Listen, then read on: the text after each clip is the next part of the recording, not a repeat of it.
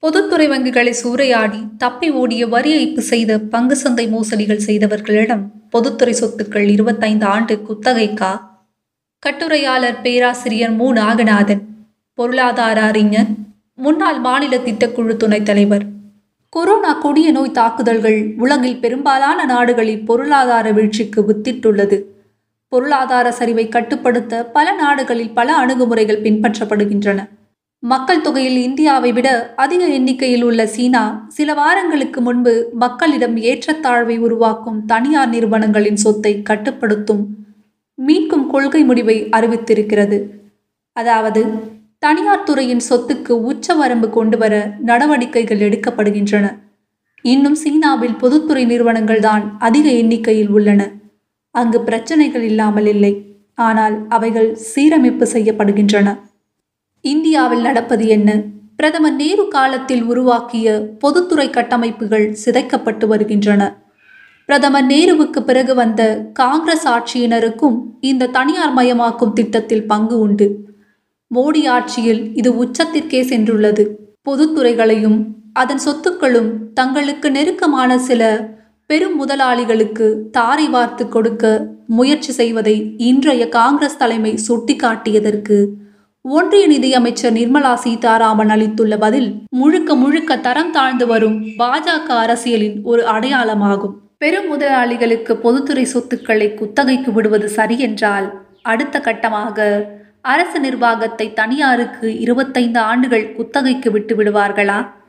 நாட்டிற்கும் மக்களுக்கும் பொறுப்புடன் பதிலளிக்க வேண்டிய ஒன்றிய அரசின் நிதியமைச்சர் பாஜக காங்கிரஸ் அரசியல் சண்டையாக மாற்றும் செயல் கண்டனத்திற்கு உரியது.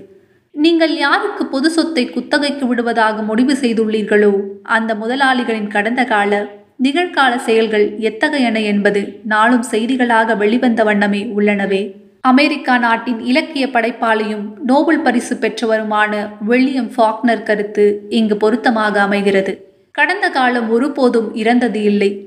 அதை கடந்த காலம் என்று கூட கூற முடியாது. The past is never dead it is not even past நமது நாட்டில் கடந்த எழுபத்தைந்து ஆண்டு கால தனியார் துறை நாட்டிற்கு செய்த நன்மைகள் என்ன? தீமைகள் என்ன? என பார்க்க வேண்டும் அல்லவா சான்றாக தனியார் துறையில் இயங்கி வந்த ஆயுள் காப்பீட்டுத் துறையை ஆயிரத்தி தொள்ளாயிரத்தி ஐம்பத்தி ஆறாம் ஆண்டு ஜூன் மாதத்தில் ஒன்றிய அரசு நாட்டுடைமையாக்கியது ஏன்? இந்திய பிரதமர் நேருவின் மருமகன் இந்திரா காந்தியின் கணவர் ஃபெரோஸ் காந்தி ஆயிரத்தி தொள்ளாயிரத்தி ஐம்பத்தி ஐந்தாம் ஆண்டு தனியார் காப்பீட்டுக் கழகத்தில் நடந்த மோசடிகளை நாடாளுமன்றத்தில் தரவுகளோடு வெளிப்படுத்தினார். புலன் விசாரணை மேற்கொள்ளப்பட்டது.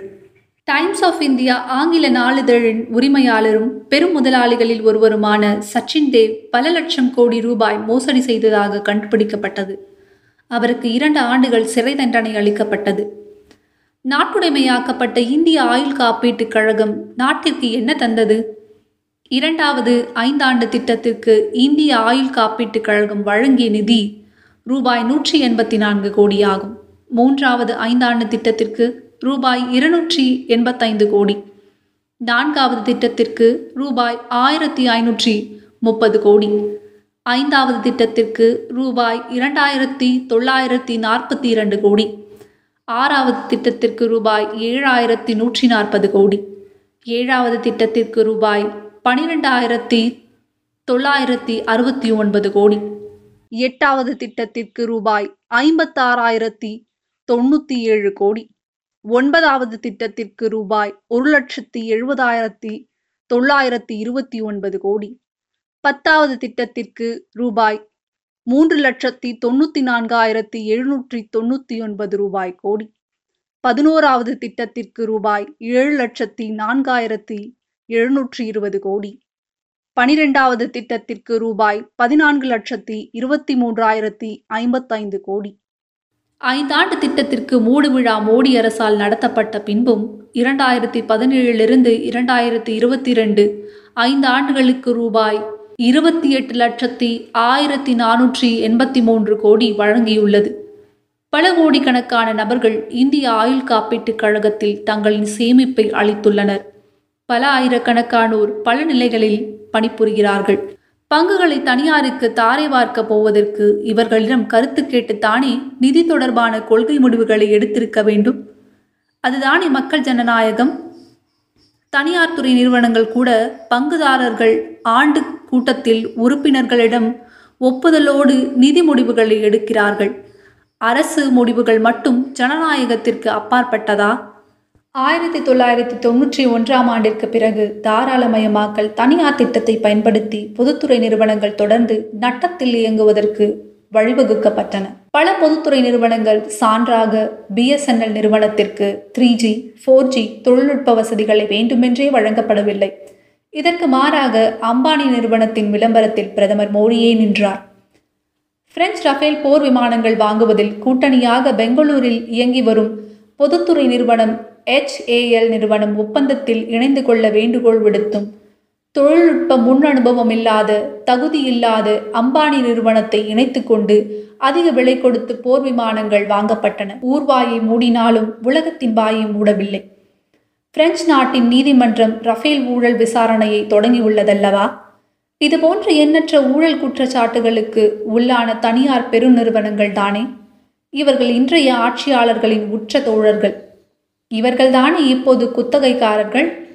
பொதுத்துறை வங்கிகளை சூறையாடியவர்கள் யார்? எப்படி தப்பி ஓடினார்கள்? வரி ஏய்ப்பு வங்கி மோசடி பங்குச்சந்தை மோசடிகளுக்கு காரணமாக இருப்பவர்கள் யார்?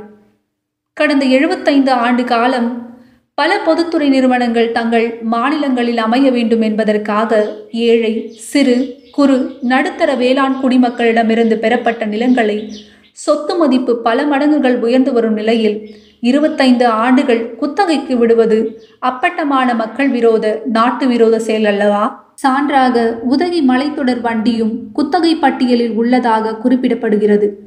தமிழ்நாட்டு அரசின் சுற்றுலாத்துறைக்கு இந்த உதகை தொடர் வண்டியை அளிக்கலாமே?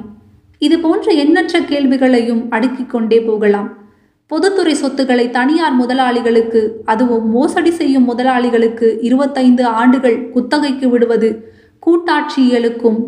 அரசமைப்பு சட்டத்தின் முன்னுரையில் குறிப்பிடப்பட்டுள்ள சோசியலிச கொள்கைக்கும் மக்களாட்சி மாண்பிற்கும் முற்றிலும் விரோதமானதாகும். இன்னும் மூன்று ஆண்டுகள் காலம் ஆட்சியில் இருக்க போகும் பாஜக ஆட்சி எதிர்வரும் இருபத்தைந்து ஆண்டுகள் பொது சொத்தை முதலாளிகளுக்கு குத்தகைக்கு விடுவது சட்ட தார்மீக நெறிகளை அப்பட்டமாக மீறும் சர்வாதிகார செயலாகும். அரசியல் கட்சிகளின் தலைவர்கள் அரசமைப்பு சட்ட வல்லுநர்கள் ஆய்ந்து ஓர் ஆக்கப்பூர்வமான முடிவை மேற்கொள்ள வேண்டும். இந்த சீரழிவு நடவடிக்கைக்கு எதிராக உச்சநீதிமன்றம் செல்ல வேண்டும்.